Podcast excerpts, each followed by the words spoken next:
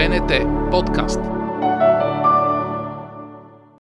Когато си на улицата, естествено средата е далеч по-неконтролирана. Всеки момент нещо може да се обърка, зависиш много повече от технически условности. И общо заето не е лошо да се ходи на терен, но за мен винаги основна цел е да съдържанието да бъде такова, че да оправдае позицията ти и присъствието ти там, а да не е просто декор, защото декорите се сменят. Може би ако трябва да допълня спас, разликата е усещането от това да си в студиото и това да си навън. И наистина да, контрола навън е много по-малък, не си сигурен какво точно ще се случи, нямаш пряка връзка с продуцент.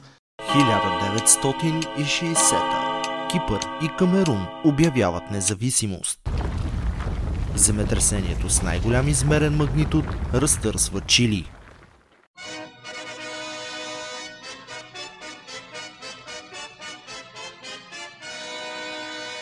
А на 20 юли 1960 в ефира се излъчва първата истинска новинарска емисия в България –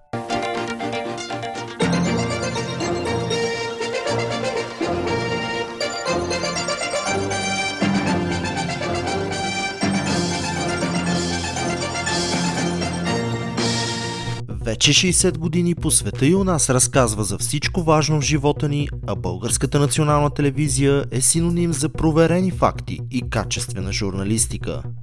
Днес емблематични лица от екрана застават зад микрофона, за да споделят с нас как да отсяваме фактите, как да не станем жертва на дезинформация, как да плуваме уверено в морето, в което всеки е медия – Започва Мегра, поредицата за медийна грамотност на БНТ подкаст.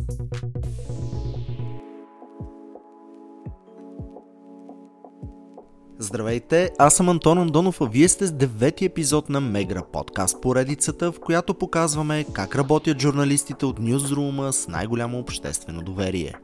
Говорим и за това как се гарантира достоверна информация и качествена публицистика – с поредицата отбелязваме 60-я рожден ден на посвета и у нас, а епизодите на Мегра са достъпни в Spotify, Apple Podcast, SoundCloud и Google Podcasts.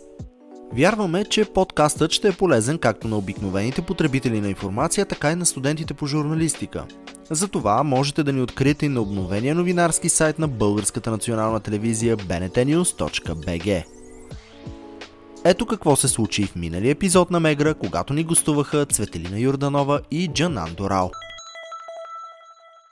Дори ние в работата си често се налага, не бих искал да ни сравнявам с лекарите, но понякога трябва да изключиш малка част от човешкото в себе си, защото ако допуснеш личната история на всяка една жертва, за съжаление нашата работа е свързана с отразяването на много такива тежки събития, когато допуснеш това да те жегне, ти е много по-трудно да работиш. А относно заемането на позиция, най-важната позиция за всеки журналист е да пази независимостта си и търсенето на истината в крайна сметка и да не забравя отговорността на това, което прави.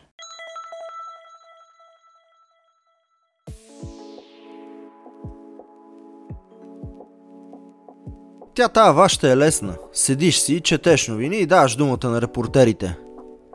Сигурно по неведнъж всеки водещ на новини е чувал нещо подобно. Чували се го и гостите в този епизод. Почти всяка вечер един от тях е сред новинарите, които споделят важното в посвета и у нас.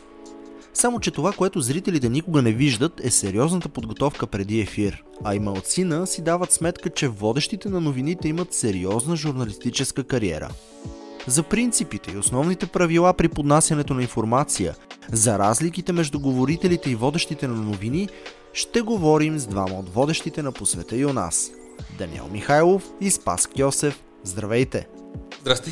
Различно ли изглеждат новините, когато си на терен и когато си в студиото на посвета и у нас? Разбира се, че е различното, ако не беше, всички новини ще да се водят или на терен, или само в студиото, пък сега напоследък ги водим и на терен, Различно е за, за водещия със сигурност, като изживяване. Въпросът е дали успяваме да постигнем ефекта върху зрителя, да бъде различно и за него. Защото когато си на улицата, естествено средата е далеч по-неконтролирана. Всеки момент нещо може да се обърка, зависиш много повече от технически условности. И общо заето не е лошо да се ходи на терен, но за мен винаги основна цел е да съдържанието да бъде такова, че да оправдае позицията ти и присъствието ти там, а да не е просто декор, защото декорите се сменят. Може би ако трябва да допълня спас, разликата разликата е усещането от това да си в студиото и това да си навън. И наистина, да, контрола навън е много по-малък. Не си сигурен какво точно ще се случи. Нямаш пряка връзка с продуцент.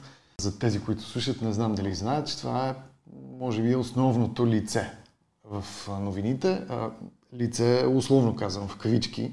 Основната човек, фигура. Точно, да. Който общо взето определя реда, вида и това, което излиза в 8 вечерта. Иначе е доста забавно. Аз преди 10 на години съм водил една емисия, може би беше и първата подобна, понеже сега го правят и други телевизии. БНТ поне аз съм го виждал за първи път. Водихме централна емисия, синхронизирано в двойка, като аз бях в Кьой в Истанбул. Там нямаше предварителен сценарий на това, което ще кажа. В същото време се чухме с Сардина Червенова само няколко минути преди ефир, като целият сценарий на моето участие в емисията беше си го бях разписал на няколко листа с химикал и просто бях затворил едни думички с а, кръгчета, които трябваше да бъдат последните ми думи, откъдето да знае, че Радина трябва да се включи, защото когато сме в студио и сме двамата, има аутокю, всеки знае кога кой следва какво да каже, да не се настъпваме. Но тогава, спомням си само на Радина, си спомням този разговор преди ефир, беше така. И на първото ми включване чакаш да кажа Ешил Кьой.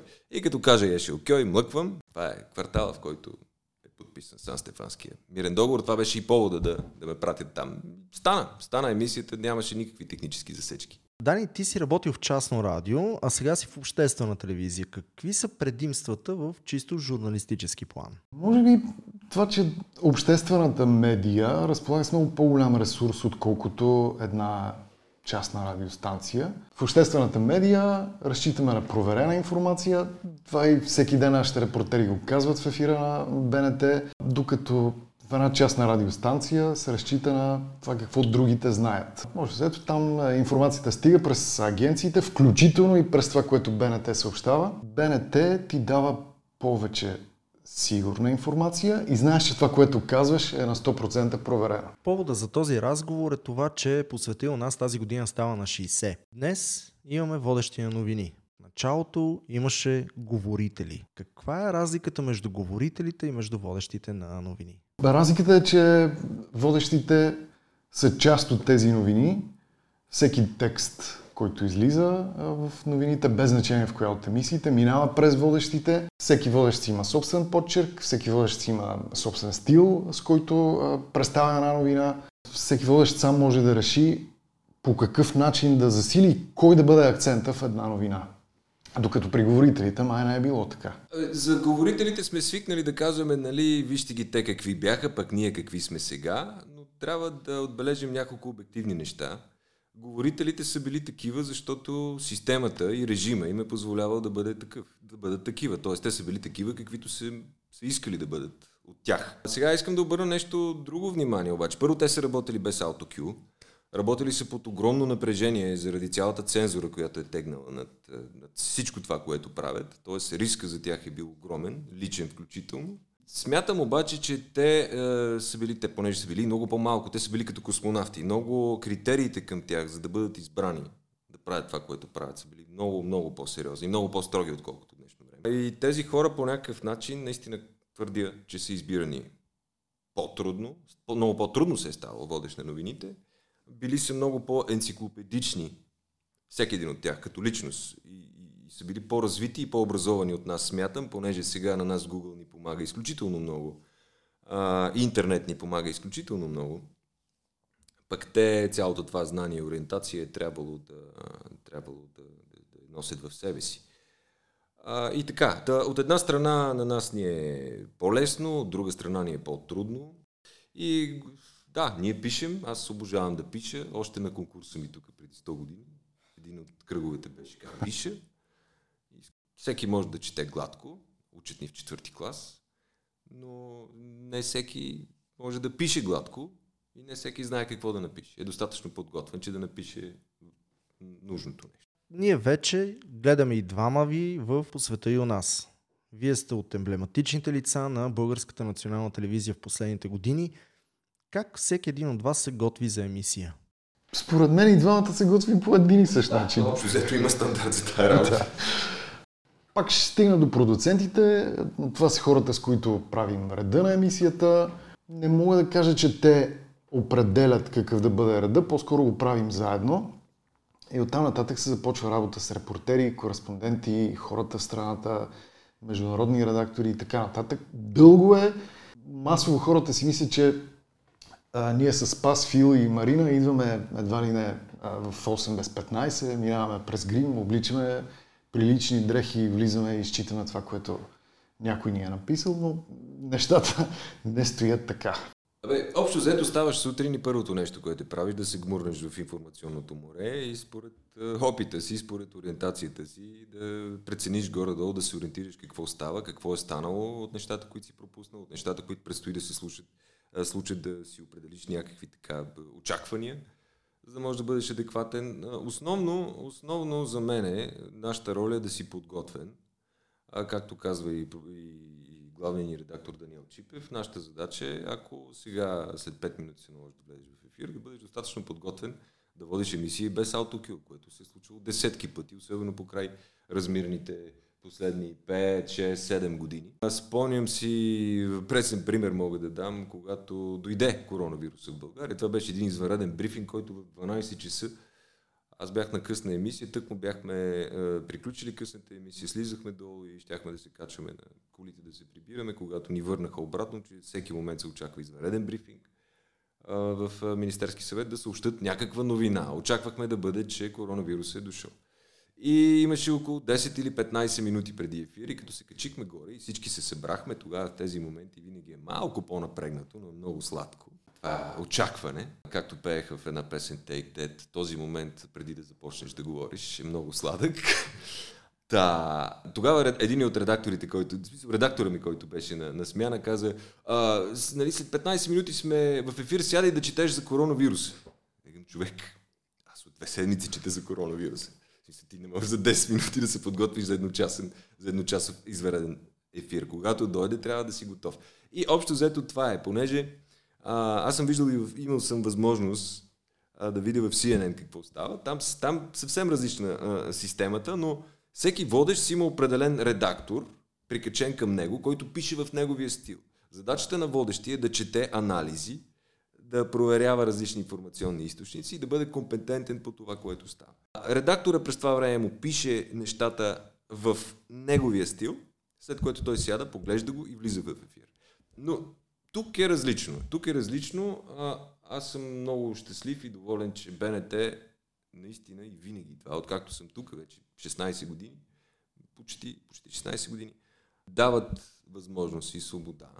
Между другото, сега покрай извънредното положение беше много показател на това какво успя да покаже БНТ. На Спас му се случи да обяви първия случай на коронавирус. Аз пък бях на работа на 12 март когато малко преди а, полунощ, някъде между Централна и а, полунощ, се събра Министерски съвет и трябваше да вземе някакво важно решение.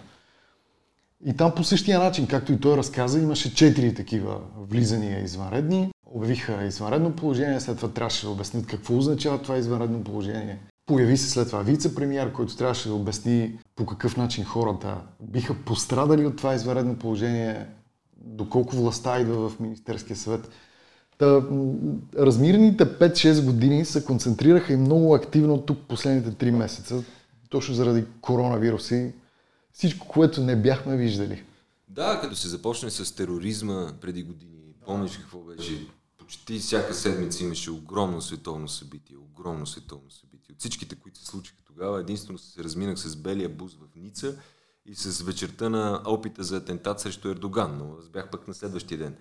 Всички неща, които може да се сетите, всички тези ужасяващи неща, които се случиха. Аз съм бил на късна емисия и сме влизали в такива ефири. До 3 часа през нощта сме, сме водили на прима виста часове наред ефири, без да знаеш какво се случва. Общо взето се ориентираш. Темите са много сложни и трябва много да се внимаваш. Ти си национална телевизия и с... Ако направиш някаква сериозна грешка в национална телевизия, може да предизвикаш дипломатически скандал. Добре. Извинявай само. Значи това бяха тероризма. После имаше природни бедствия, цунамита. А, е, имаше е, сега, сега в момента това с, с коронавируса. Просто последните 5, 6, 7 години са изключително размирни. В България също какво ли не се случи. Ако вземем Брюксел, Париж, да. всички атаки, които видяхме, Силни бяха последните години. Щях аз да ви поставя в една хипотетична ситуация, в която а, да си представим, че по средата на емисията получавате лище с някаква фрапираща или скандална новина и щях да ви питам как ще реагирате. Обаче до голяма степен вие това нещо го казахте, защото наистина се случва така, че когато водиш извънредна емисия, нещата могат да се променят буквално в движение. Обаче има ли място за коментар в новинарските материали в самите емисии? И не знам точно коментар дали е думата или по-скоро някаква, някакъв тип оценка от страна на водещия, без, без да влизаш в зоната на коментара, да покажеш отношение. Може би до там така си мисля аз, не знам. Може, може и да не съм прав. Има... Е, сега, винаги можеш да, да разчиташ и да се облягаш в такива ситуации. Ние не сме машини, това е любимото клише, което може да чуете от устата на всеки водещ новини. Те са по-скоро такива общо човешки ценности и някакви граждански позиции. Сега, новините не са мястото, където се защитават тези. Новините са място, където противоположните тези се срещат. Ние нямаме право да завъртаме матча в една или друга посока. Ние трябва да представим равнопоставено двете тези. Оттам нататък, коя е правата, коя е вярната, решава сам зрителя. Но ние сме длъжни да му предоставим пълната, изчерпателна и ясна информация и прекия път до това. Коментари, не си позволяваме коментари. Сега има общо такива теми, които са тотално безопасни. Аз ги наричам дори безлични, ама това е топло е топло е, студено е студено е. Има, има, има, има например, жестоки катастрофи от безразсъдно поведение или когато някое дете е в беда, нали, там няма как да, да не вземеш едната страна. Но, но в повечето случаи, особено когато става въпрос за, за, за политически сблъсъци, за, за, за спорещи позиции, нашата работа е да, да представим максимално ясно двете позиции. Оттам нататък зрителя решава кой е прав и кой е крив. Не сме ние, не сме новинарите. Не ние е това работата. Публицистиката защитава тези. Новините просто ги представят. Кога един журналист трябва да стане водещ на новините? Да започнем така. Вие на колко години започнахте да водите новини и след това наистина на колко години, през какъв път трябва да мине един журналист, за да стане лицето, човека, който виждаме всеки ден на екрана и съобщава новините? Това е въпрос към Спас най-вероятно, защото той е доста по-млад е започнал. Аз започнах на 33-4, да, може би нещо такова, да, 32-3. Ами не знам. Гледал съм световни телевизии, които държат на това водещия да бъде възрастен, еродиран и да изглежда знаещ много. Гледал съм и такива, в които водещия е млад. Не виждам проблеми това млад човек да чете новини, стига да го прави а, по начин да ти създава усещането, че той знае какво прави. Ами аз започнах да водя централните новини у нас, когато бях на 21 години. Историята е такава. Влязох в Българската национална телевизия чрез конкурс. Мисля, че това е последния конкурс, който беше обявен специално за водещи на мъже на новини. Тогава се явиха 165 души от цялата държава. Кръговете бяха няколко, две или три седмици. Аз тогава бях студент, ходех сутринта на изпити, след това идвах тук на, на, на конкурс. И в крайна сметка избраха петима души, аз не им бях фаворит, бях по-скоро резерва, но ме качиха на централна емисия на пети или шестия месец, откакто работих в Българската национална телевизия, защото основният фаворит и титуляр, който беше по-възрастен от мене, просто не се справи с задачата. И, и така, аз станах водещ на централни новини. Да, не знам а, това дали е било а, вярно решение или не. А, много важно е да отбележим, че никой водещ на новини не става сам водещ на новини. Някой трябва да го направи водещ на новини. И тогава ръководството на БНТ в тази ситуация, която ви описах, решиха, че могат да заложат на мен и аз се справих. После на 28 години ми дадоха награда за изгряваща звезда. Това е една организация Сирком, където журито е съставено от BBC. Изцяло жури на BBC ми даде тази награда, бях на 28. И то основно не толкова заради това, че водих новини, а заради два материала, две мои интервюта от БНТ Такси, което паралелно правих с централните новини. И това за мен беше огромно признание, защото това е жури на BBC. А на 29 години БНТ ме прати в CNN. Знаете, имаше такива програми за, за обучение. Един месец изкарах там. От CNN искаха да носим записи на наши емисии. Бях на 29 години. Колин Мак Едуард се казва жената. Тя е бивша водеща на CNN, но е жената, която преподава на водещите на новини в CNN как се водят новини. И когато видя мой запис, каза, че добре водено. Както се казва, има признание. Добре, трябва ли обаче водещите да продължат да снимат? Защо не? Ако темата е важна, ако трябва да се обърне специално внимание, ако би било добре да падне акцента върху една тема, защо не? Защо не един водещ да разказва и истории извън а, новините, извън това, което всеки ден в рамките на 45 минути обяснява, разбира и политика, економика, катастрофи и да, ежедневните теми. Защо не се среща с хора, обикновени, въпреки че аз а, а, не харесвам израза обикновени хора, защото всички сме обикновени хора. Излизайки от телевизията, ние влизаме в а, а, реалния живот, без грим, костюм, аутокю и а, текст, който е предварително подготвен. И да, защо не? Защо да не снима един водещ и да го прави както, както го усеща? Винаги съм обожавал да разказвам истории още от, от малко дете. Даже си спомням предишния ни разговор с тебе. Ти ме попита какво бих правил, ако, ако не се занимавах с телевизия или ако не бях новинар. Ами, щях да намеря някаква форма, някаква форма да разказвам истории. За мен това е най-важното нещо на света, да разказваш истории. И като се, ако се замислим и се загледаме, то това е изкуството, това е филма, това е книгата, това е песента. Това е дори е, новинарския бланк, който описва политическия спор на деня, ако, ако го разбираш достатъчно добре и ако имаш умението да го разкажеш достатъчно добре, то пак се превръща в история.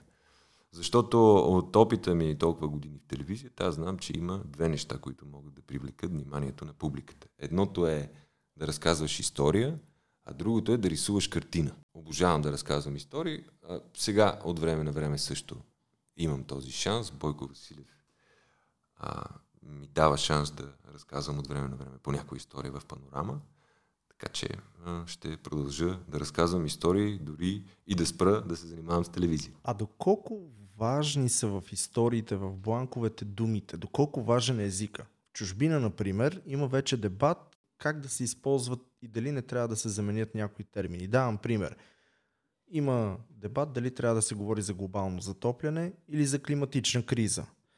Имаше такива спорове и покрай а, COVID-19, дали това е пандемия или е обикновена епидемия. За пандемията и епидемията влезе и тук при нас. В България това е епидемия. Да, то е най-безспорен. В смисъл, Да. от, от примерите, които даде Да. за, за епидемия и пандемия е най-безспорен. В света е пандемия, обявена от Световната здравна И организация. ние сме част от световната пандемия, но в България говорим за епидемия.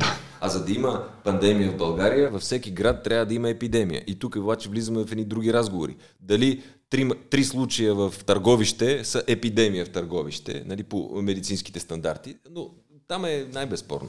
А, другия спор беше за социална или физическа дистанция. И аз лично в рамките на последните м, 3-4 месеца избягвам употребата на социална дистанция, защото според мен ние не сме социално дистанцирани. Социалните мрежи така или иначе ни дават връзка един с друг. Ние сме физически дистанцирани. И това пак беше един спор, който мина а, и световните медии. Аз си избрах страна. Моята страна беше физическа дистанция и държах през целият този период да се говори за физическа, а не за социална дистанция. Да, и точно това е стила, за който той говореше преди малко, че всеки има някакви разбирания за живота. Слава Богу, нашите редактори и нашата организация ни дава възможност да реализираме собствения стил в това отношение. Сложно е, отговорно е, непрекъснато трябва да внимаваме какво правим. Аз и, и, и преди малко говорих за писането, това е другата ми страст. Писането. За мен е дори сигурно 60-80% от интонацията ми в емисията зависи от това как съм си написал изреченията. Но това е едното.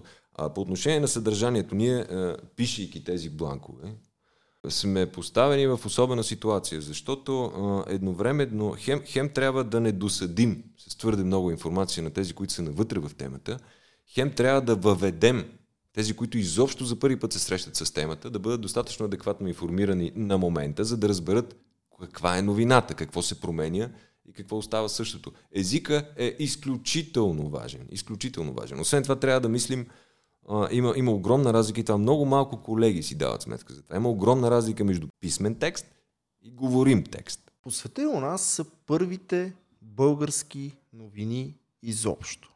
На какво ви научи тази 60 годишна традиция? Аз съм посетил нас от 3 години. Общо в БНТ съм от 6, като минах и през сутрешния блок.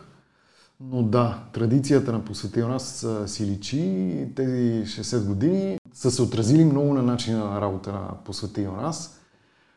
Това, което вече казахме, трябва да се внимава с думите, трябва да се внимава доколко, докъде да стигнеш с обяснението на една новина на зрителя и къде да спреш.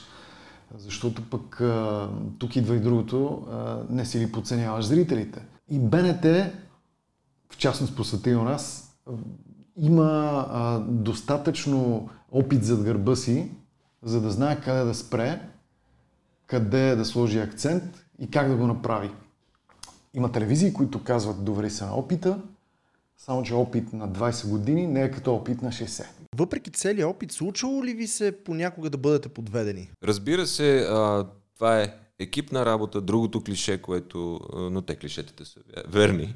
Ние сме огромен екип, около 30 души, цял ден произвеждаме тези около 40 минути, непрекъснато във всяка една секунда всеки един от нас.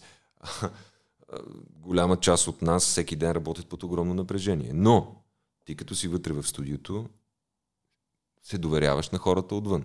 Случвало се редактори да ни подлъгват и да ни а, под, а, каква беше термина, под, а, подвеждат, но се е случвало и ние да подвеждаме редактори и да ги подлъгваме. Случва, както се случва в ефир ние да оправяме редакторски грешки, случва се и те да оправят наши. Това е екипна работа, всичко се случва на живо, всичко се случва в момента. Има теми, които се случват буквално докато четеш изречението, точната команда и точния глас с точната формулировка може да ти завие нещата в съвсем друга посока. И когато ние сме вътре в студиото, ние сме изолирани. Ние нямаме а, друг избор, освен да се доверим на, на хората, които са извън студиото. Слава Богу, те са точните хора и, и никога не съм съжалявал, че съм се доверил на някой от редакторите си. А и да не забравяме, че все пак безгрешни хора няма. Не, не, то, то, това е смисъл да сме наживо, иначе всичко ще ще е монтаж. Вие водите новини, но също така и гледате новини. По различен начин ли потребявате информацията, когато сте в Ньюзрума и когато сте вкъщи? Според мен работата в новините те кара да ги потребяваш по един и същ начин. Може би преди да започна да се занимавам с новини, съм ги гледал като зрител. Сега няма как да си го позволя. Гледам ги чисто професионално, чета ги чисто професионално. Може би се научих да виждам посоката на определена медия и като зрител, и като читател. Защото е ясно, в България голяма част от медиите са разделени в двата края. Едните защитават едната политическа прослойка, да кажем, другите другата. И още след трябва да четеш през изречение, пропускайки коментарите, за да стигнеш до новината. Ако държиш да употребяваш само този сайт. Другия вариант е четеш всички наред и стигаш до някакъв среден извод. Със сигурност има изкривяване. Аз, честно казано, не обичам много да гледам новини. Не мога да гледам нови новини много, тъй като нямам търпение, точно заради професионалното изкривяване. А това, което правя, когато съм а, извън работен ден, е, сядам и а, така имам един набор от а, едни сайтове, от които очаквам едно и други сайтове, от които очаквам другата позиция. И това, което правя обикновено е да чета заглавия и форуми отдолу много често пропускам, а, пропускам статията, защото това, което и той каза, а, някак си понаучили сме се интуитивно, и говоря, когато става въпрос, когато не съм на работа, за, за лична информация. Когато вече си на работа, четеш всичко. Но това е начина по който чета новини в къщи, когато пия кафе, е заглавие и форум. Като обаче трябва да имаш от, от този букет медии и от този букет медии. Но как си ги разпознаваш вече, това са професионални тайни. Преди години правих едно интервю с Джоко Росич, който беше казал тогава, че един вестник трябва да се чете от четвърта страница нататък. Първите четири директно трябва да се пропускат. Има ли някакво съдържание, което като видите в целия информационен поток, директно го пропускате? Не, няма, няма как да пропуснеш нещо. Когато си на работа. Когато си на работа, да. Като не си, си позволяваш да тръгнеш от четвърта страница. Когато, да, когато, когато ползвам новинарските информационните така, сайтове, агенции и медии и не е за професионално ползване, пропускам гадостите. Пропускам, пропускам а, ужасяващи случаи на, на детска смъртност, катастрофи и ще ви кажа какъв ми е критерия.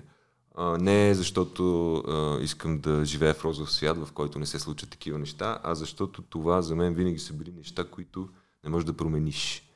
А, когато гръм удари някого, това е нещо, което може да стане, може да не стане, божа работа. Общо взето мога да го обобща така, че когато медиите се занимават с Божиите дела, това не ме интересува. Интересува ме, а, когато има виновен човек, когато нещо може да се промени. Така, интересуват ме човешките дела в новините, а не Божите. Топло е топло е, студено е студено е. Падна гръм, падна гръм. Съжалявам. Питайте Господ. Как различавате достоверен материал от фалшива новина и как идентифицирате дадена медия като такава, на която трябва да си има доверие? А, според мен медиите сами се идентифицират издават. като да, издават сами се. се издават.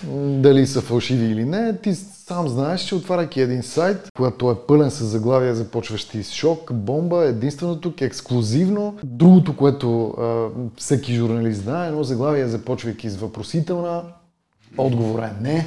да. Ей, това не го знае. Трябва по-често да се виждаме. Да. И така ти се учиш.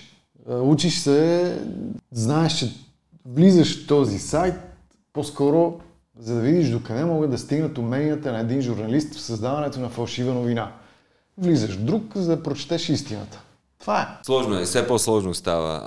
Смъртта на Коби Брайант с хеликоптера. Пак се случи около 20 минути преди ефира на късните новини. Коби Брайант е един от моите идоли от малък, понеже аз обожавах баскетбол, тренирал съм въобще цялото ми детство и тинейджърски години. Това бяха моите идоли. Съответно, наистина някъде от 96-98 година живея заедно с Коби Брайант, който се опита да победи Господ на баскетбола Майкъл Джордан, но не успя. Но това го казвам за, за това да, да разкажа колко важен ми е Коби Брайант. И вечерта, когато един приятел ми изпрати, понеже аз нямам Фейсбук, никога не съм си отварял Фейсбук, един приятел ми изпрати новината, че Коби Брайант е загинал беше около 20-30 минути преди ефир. Тръгнахме в нюзрума, целият наличен състав тръгна да търси всякакви източници, чуждоязични и български, да, да се пробва да засече тази информация. И ако ние бяхме категорични, че това е станало, щяхме може би да започнем новините с него. Но, но до момента на излучване на емисията нямаше ясно категорично потвърждение, че това нещо се е случило. Това ни беше първата новина в реда от международните новини, но аз тогава написах Бланка така. Целият свят говори, че вероятно, може би е станало нещо такова, но то не е потвърдено официално. Ако ние тогава бяхме сигурни, че това нещо а, е така, щяхме да почнем с него, понеже видяхте след това какво стана. Две седмици света всеки ден говореше само за това. Тоест бомбастична новина, която ние не съобщихме бомбастично, тъй като не беше потвърдена. Тази година по света и у нас става на 60. Защо зрителите трябва да се доверят на новините и на публицистиката на Българската национална телевизия? Аз ти казах, 20 не са като 60. Когато 60 години правиш едно нещо, макар доста дълъг период от тези 60, под а, натиск, под, а, не знам дали диктатура е силна или слава дума, но да, може би под диктатурата на една партия, това се предава. Това е като гените. Идват нови хора в телевизията, поемат от тези, които са работили, защото зрителя си мисли, че а, тази телевизия едва ли не а, преди 10 ноември са казвали а, на всеки от редакторите и на водещите какво трябва да кажат, как да го кажат. Те по никакъв начин не са се съпротивлявали, което не е било съвсем така. Много хора в тази телевизия са имали проблеми. Точно за това, че са се борили за свободата си и по това време. А, и точно това имах предвид, че желанието и тази борба за свобода се е предавала и хора, които вече не са тук, са обучили хора, които са тук. И а, това е едно наслагване, което с годините стигаме до 2020 и до 60 години по света у нас. Според мен зрителите трябва да се доверието на хората, които работят в БНТ, защото на нас ни пука. Трудно точно ние може да бъдем опрекнати, че работим това заради парите. И ако тръгнем да говорим за пари, така, абстрактният анализ ще покаже, че БНТ е в много особена позиция спрямо която и да е друга медия на медийния пазар. А, ни, медия по принцип означава нещо по средата. Значи, ние сме проводник на, на, на съобщение, информация в двете посоки. От управляващите към управляваните, т.е. ние управляваните ги информираме какво смятат да направят управляващите. В същото време обаче управляващите, чрез нас, получават информация за обществената реакция, за своите намерения. А, и ние сме в а, много, в много деликатна позиция. В същото време, на нас парите ни ги дават управляващите, но това са пари на управляваните. И въобще играта на нашата медия винаги е била и успява да играе. Нашата игра и задача е да бъдем еднакво полезни и на двете страни. Еднакво полезни. Това е нашата игра. И докато успяваме да го правим, ние сме мястото на вашата информация. В БНТ няма политически, не знам дали е точно дума, но няма м- корпоративен интерес. Няма собственик, който е натиснат от някого да прави нещо. А, и това е разликата, може би, с частните медии. Извинявай, ще прекъсвам. Собственика е обществото, а парите ни ги дават управляващите. Така да. Нашата работа е да правим връзката между тези две важни звена, които определят целият цикъл на живота ни. И аз мога само да ви пожелая да продължавате да правите тази връзка по максимално добрия и честен начин. Благодаря ви. Благодарим, беше Благодарим. много приятно. В следващия епизод на Мегра специални гости ще бъдат главният продуцент новини Даниел Чипев и директора на дирекция информация в БНТ Мариела Драголова. Слушайте Мегра в Spotify, Apple Podcast, SoundCloud и Google Podcasts. Можете да ни откриете и на обновения новинарски сайт на Българската национална телевизия bntnews.bg. Новинарският сайт на БНТ е и мястото, където можете да намерите винаги точна и проверена информация. По повод юбилея на Посвета и у нас стартирахме и специален сайт за историята на телевизионните новини в България. Можете да си припомните знаменити събития и лица от екрана на bntnews.bg наклонена черта 60 години. БНТ подкаст.